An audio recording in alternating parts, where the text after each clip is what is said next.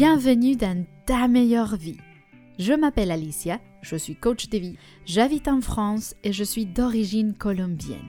Le but de ce podcast est de t'aider à trouver tes propres réponses pour réussir et pour cela, je t'invite à aborder des sujets autour du développement personnel et je te donne des outils pour apprendre à mieux te connaître, booster ta confiance et ton estime de toi afin que tu puisses déplier ton potentiel et vivre une vie pleine et sereine.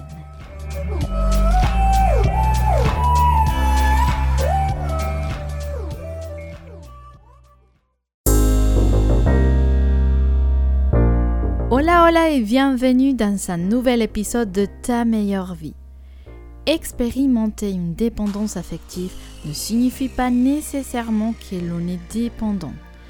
J'aime bien insister sur ce point car justement cela a tout à voir avec le fait de démystifier le mot dépendance et de ne plus le voir comme un tabou. On avait dit aussi que l'on éprouve tous à un moment donné une dépendance affective ou émotionnelle, mais d'un point de vue psychologique et pas biologique, comme c'est le cas pour un bébé par exemple qui dépend de ses parents jusqu'à un certain âge. Aujourd'hui, on va parler plutôt des relations saines entre deux adultes et comment minimiser l'impact que la dépendance affective peut y avoir dedans. Alors, installe-toi confortablement et je te souhaite une très bonne écoute. On va commencer en faisant un petit rappel car ce n'est pas parce que tu expérimentes une dépendance affective que l'on peut t'étiqueter comme dépendante. Peut-être que tu as juste certains traits et c'est à ces moments-là que l'on peut reconnaître les signes et minimiser l'impact que la dépendance affective peut avoir sur une relation saine avant que les red flags n'apparaissent. On va faire donc un test ensemble, mais d'abord un avertissement. C'est un test classique, fait par des psychologues. En coaching, c'est assez commun que l'on se sert des outils d'autres disciplines et en fait, c'est l'un des outils que j'utilise dans les accompagnements avec les femmes en dépendance affective. Mais attention, car ces questions ne constituent pas un diagnostic en soi. Elles ne sont qu'un guide pour te donner un indice de la façon dont la dépendance peut être présente dans ta vie et dans tes relations. Je vais donc te poser quelques questions et tu vas donner à chacune une note de un à quatre où un c'est « je ne suis pas d'accord », deux c'est « plutôt d'accord », trois c'est « d'accord » et quatre c'est « tout à fait d'accord ». Puis, tu vas compter le nombre de points que tu as. Plus ton score est élevé, plus tu es susceptible à être dépendant. Et bien sûr, ce n'est pas parce que j'accompagne les femmes que tu ne peux pas te poser ces questions si tu es un homme ou si ton identité sexuelle en est une autre. N'hésite pas à mettre pause à chacune des dix-sept questions pour que tu puisses noter ton score. Alors, on commence. Première question. As-tu peur de la solitude, du rejet ou de l'abandon? Rappelle-toi, donne une note de un à quatre. Question numéro deux. Penses-tu que si tu fais des erreurs, on ne va pas t'aimer? Question numéro trois. Tu ne peux pas t'empêcher de contrôler ton partenaire et d'en devenir obsédé. Question numéro quatre. Quand tu tombes amoureux, amoureuse, est-ce que tu laisses de côté tout le reste? Question numéro cinq. As-tu du mal à maintenir une relation équilibrée et non dépendante?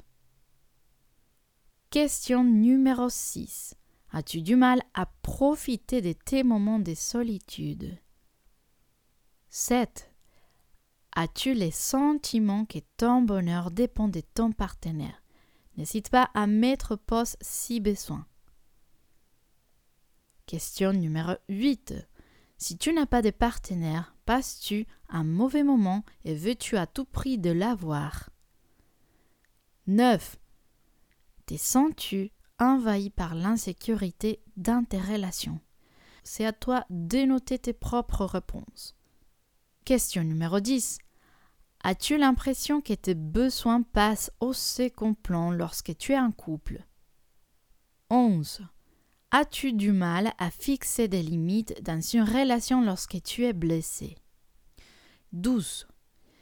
Ressens-tu que tu as besoin de passer tout le temps avec ton partenaire et il t'est difficile de t'en séparer car la distance implique moins d'attention? treize. Penser à l'avenir de ta relation te submerge car tu as peur qu'elle se termine. quatorze. Est-ce que tu valorises généralement beaucoup ton partenaire et penses que c'est une chance qu'il soit avec toi parce que tu ne le mérites pas? Question numéro quinze. Lorsque tu fais des plans avec d'autres personnes, même si tu pourrais être avec ton partenaire, as-tu l'impression de perdre du temps et de t'ennuyer? seize. As-tu déjà caché tes sentiments négatifs par peur de contrarier ton partenaire? Et dix-sept.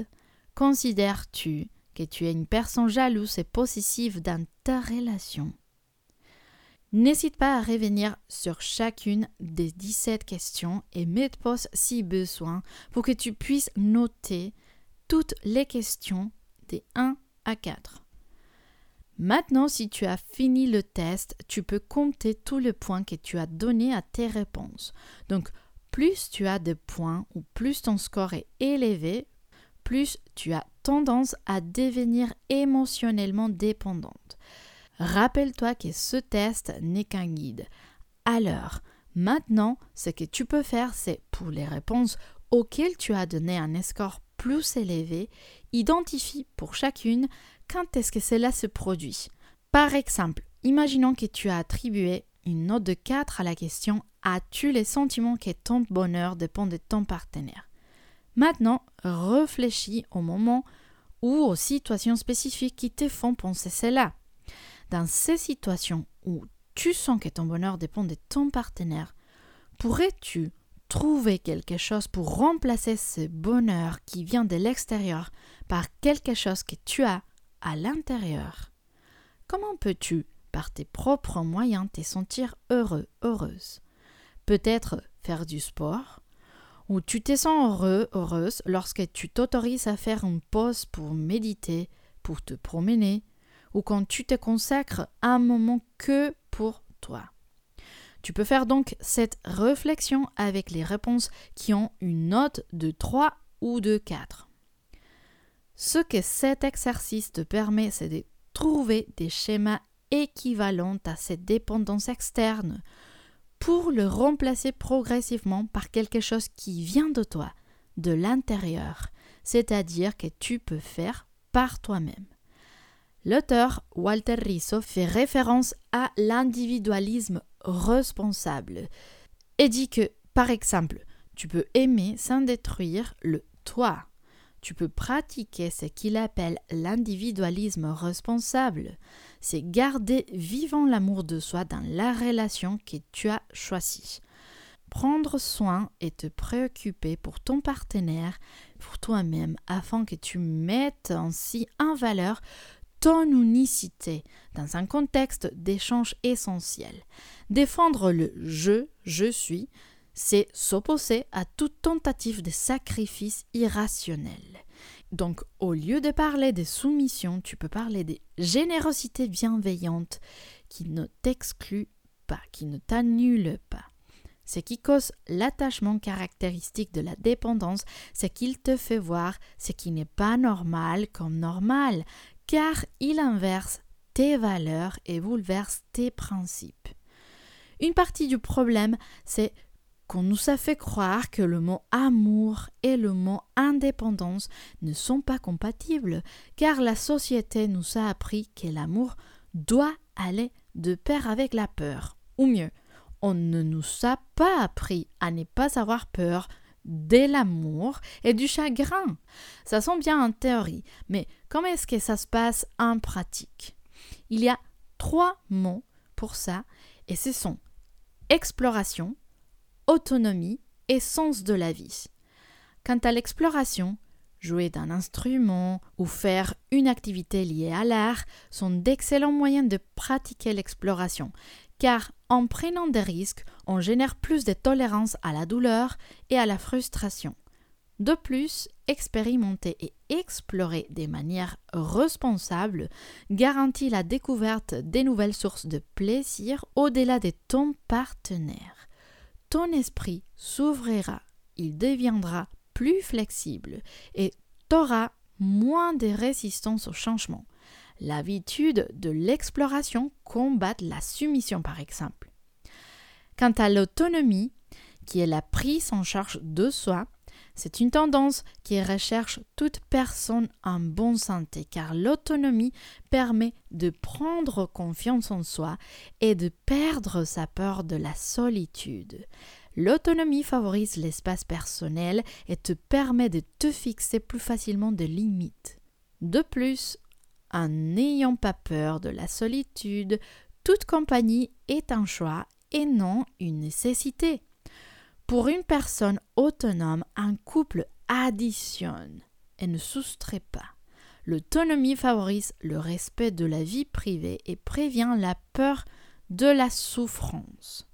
Et enfin, l'essence de la vie ou de la spiritualité qui n'est pas forcément liée à la religion fait référence aux personnes qui ont trouvé le chemin de la réalisation de soi ou qui ont une force spirituelle et avancent plus facilement dans la vie parce qu'elles n'ont pas tendance à rester coincées sur des problèmes superficiels. Il n'y a donc pas besoin d'attachement. Alors, pour approfondir sur ces sujets, tu peux cultiver l'existentialisme au quotidien en te posant des questions plutôt transcendantes, en plus de poursuivre ce qui te passionne vraiment. Cela te permettra d'avoir une vision plus large de la vie et de comprendre pourquoi les choses arrivent. Comme tu peux le voir, tu n'as pas forcément besoin d'attendre que la dépendance s'installe dans ta vie et dans ton couple, mais si tu apprends à détecter ces possibles moments ou situations d'attachement, il te sera beaucoup plus facile de mettre en pratique ces stratégies ou d'autres qui te permettront de te concentrer sur toi-même, sans pour autant négliger ton partenaire. Il est donc parfaitement possible de favoriser l'indépendance et ainsi minimiser l'impact de la dépendance affective dans une relation saine. Si tu veux qu'on fasse un diagnostic ensemble, envoie-moi un message privé sur Instagram Alicarrillo Coach. Carrillo, c'est C A R R I L L O. Tu trouves de toute façon le lien vers mon compte Insta dans la description du podcast, en me disant justement ce que tu as aimé le plus de ce podcast et je t'offrirai un appel bilan. J'espère que cet épisode a été utile pour toi et si c'est le cas, je t'invite à suivre le podcast et à laisser un commentaire, une évaluation et à le partager avec tes proches, tes amis et tous ceux qui tu penses pouvoir aider. Je te dis merci beaucoup et à très bientôt.